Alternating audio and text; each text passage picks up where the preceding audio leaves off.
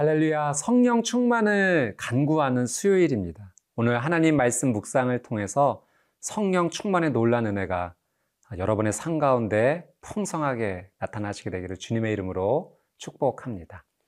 한 어린 소녀가 큰 수술을 앞두게 되었습니다. 근데 수술 과정에서 어, 피가 많이 필요했는데요.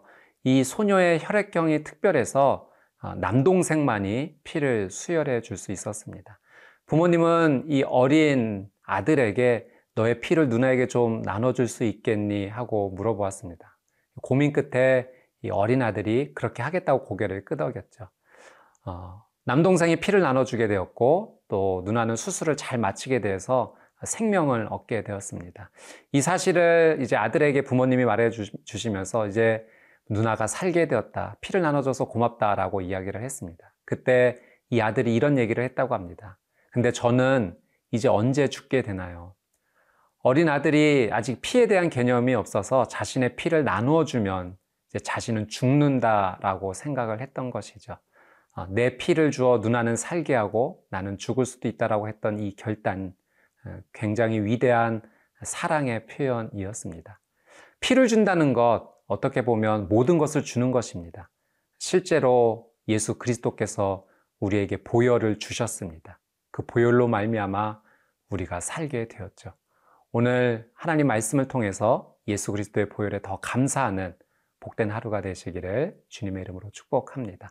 오늘 말씀의 제목은 생명의 근원이며 속죄의 통로인 피입니다. 말씀 앞으로 함께 나가겠습니다.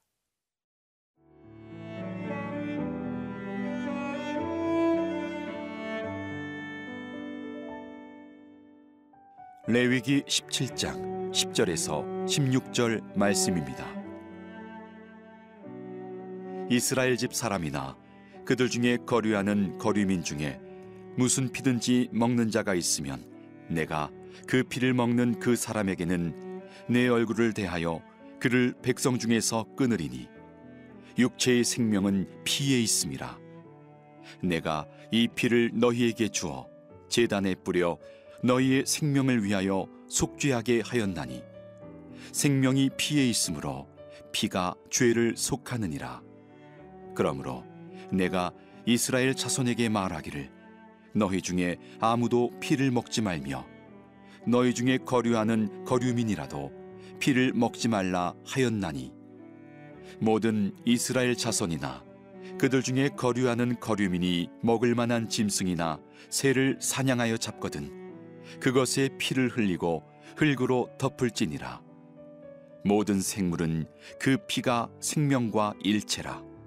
그러므로 내가 이스라엘 자손에게 이르기를 너희는 어떤 육체의 피든지 먹지 말라 하였나니 모든 육체의 생명은 그것의 피인즉 그 피를 먹는 모든 자는 끊어지리라.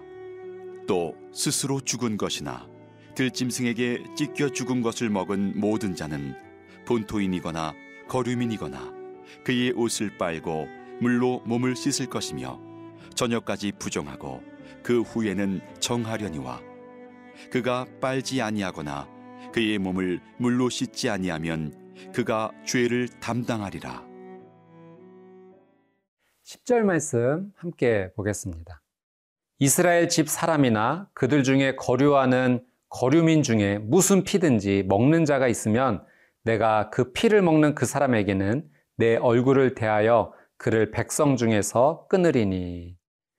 고대 근동에서는 이 피를 먹는 음식 문화가 있었습니다. 그래서 하나님께서는 이 피를 먹지 말라라고 아주 강력하게 규례를 세워 주셨죠. 하나님께서 왜 피를 먹지 말라고 하셨는가? 그 이유가 11절 말씀에 나옵니다. 우리 11절 말씀. 육체의 생명은 피에 있습니다. 내가 이 피를 너희에게 주어 재단에 뿌려 너희의 생명을 위하여 속죄하게 하였나니 생명이 피에 있으므로 피가 죄를 속하느니라.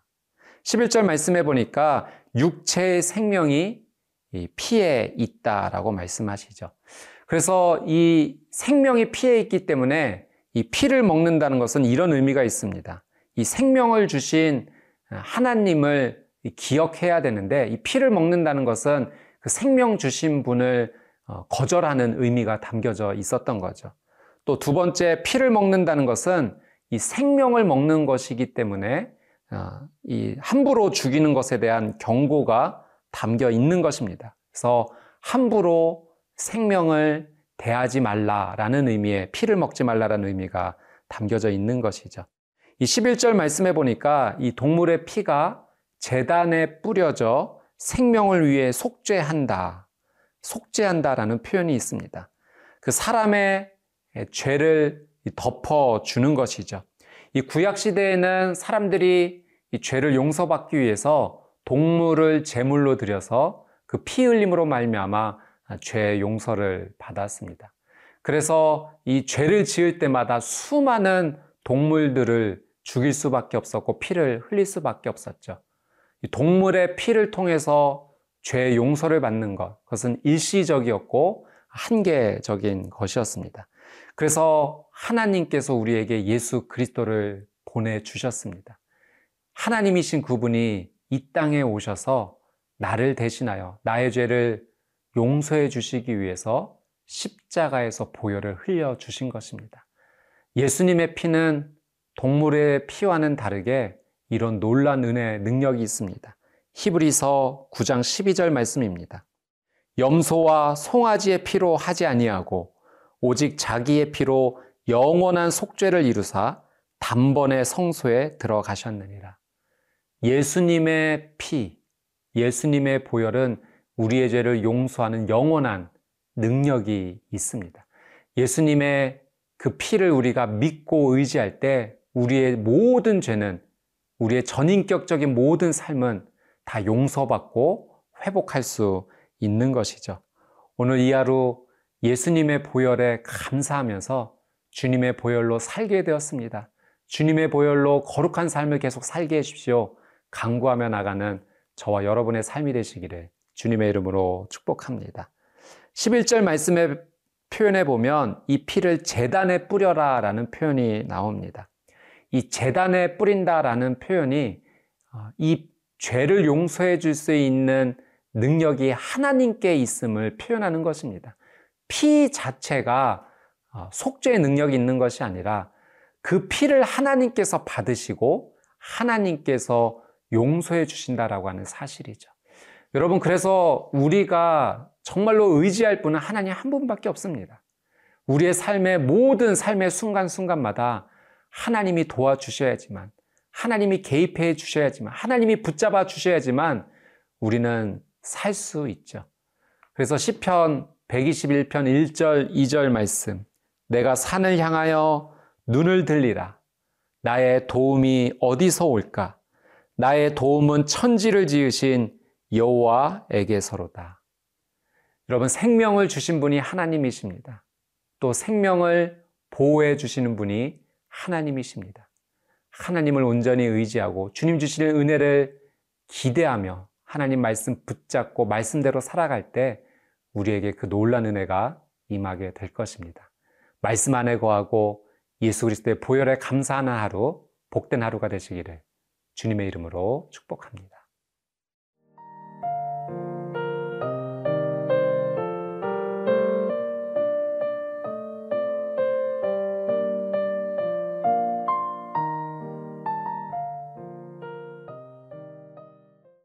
14절 말씀 함께 보겠습니다. 모든 생물은 그 피가 생명과 일체라. 그러므로 내가 이스라엘 자손에게 이르기를 너희는 어떤 육체의 피든지 먹지 말라 하였나니 모든 육체의 생명은 그것의 피인즉 그 피를 먹는 모든 자는 끊어지리라. 아, 모든 생물은 그 피가 생명과 일체이다 라고 하나님께서 말씀하십니다. 그래서 어떤 육체의 피든지 먹지 말아라 라고 하시죠.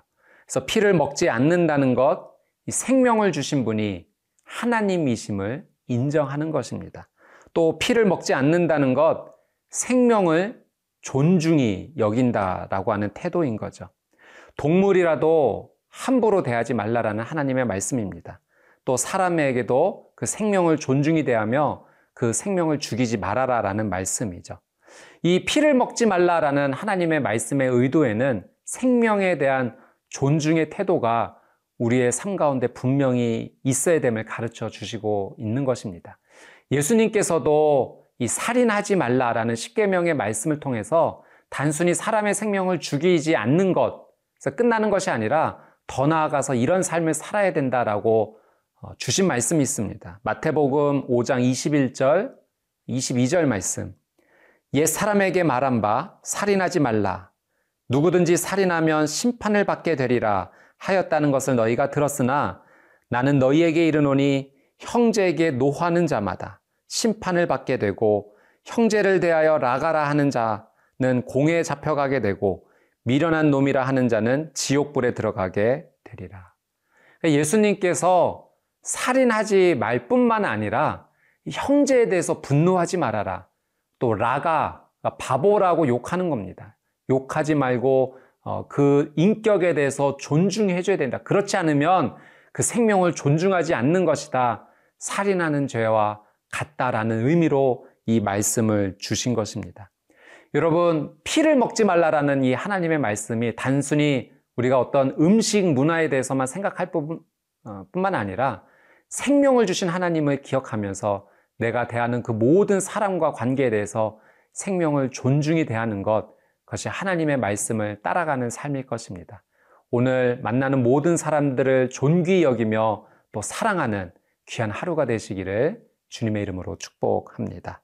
우리 15절, 16절 말씀 한번 보겠습니다. 또 스스로 죽은 것이나 들짐승에게 찢겨 죽은 것을 먹은 모든 자는 본토인이거나 거류민이거나 그의 옷을 빨고 물로 몸을 씻을 것이며 저녁까지 부정하고 그 후에는 정하려니와 그가 빨지 아니하거나 그의 몸을 물로 씻지 아니하면 그가 죄를 담당하리라.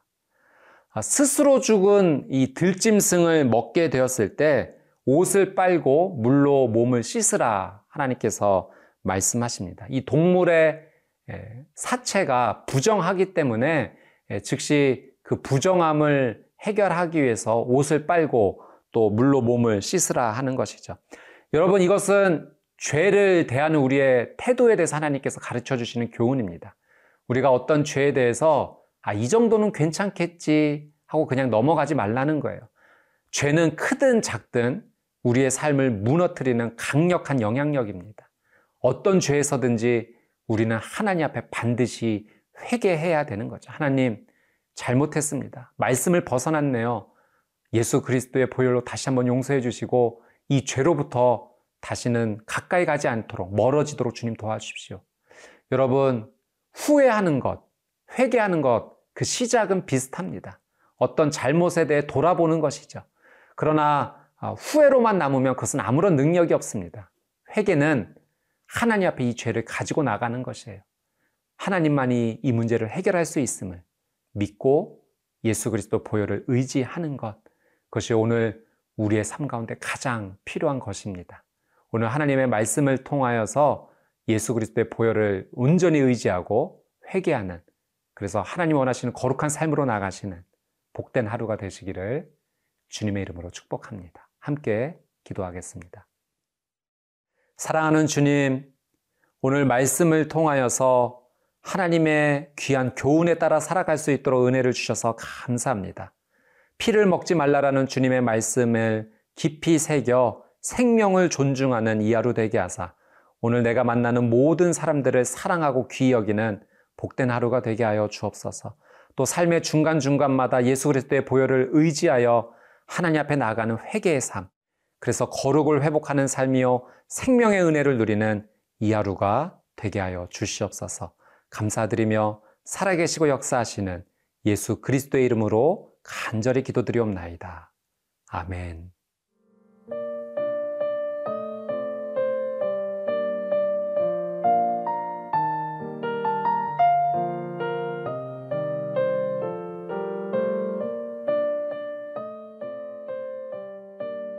이 프로그램은 시청자 여러분의 소중한 후원으로 제작됩니다.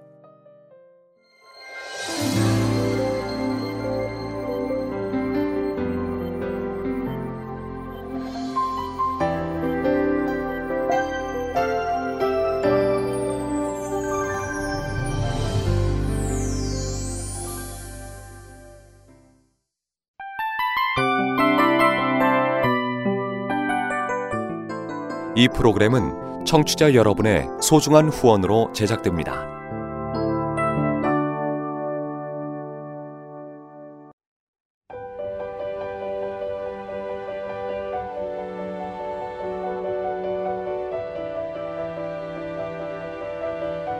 세상에는 수많은 교회들이 있지만 더 깊이 있는 말씀 강해를 찾기 위해 크기로만 교회를 선정하지 않습니다. 보다 좋은 영적 콘텐츠를 더 많이 나누기 위해 방송비를 받지 않습니다. 1년 365일 복음만 전하고 싶어서 우리는 광고를 하지 않습니다. 온누리의 복음을 땅끝까지 CGN TV와 함께 땅끝 선교사가 되주세요.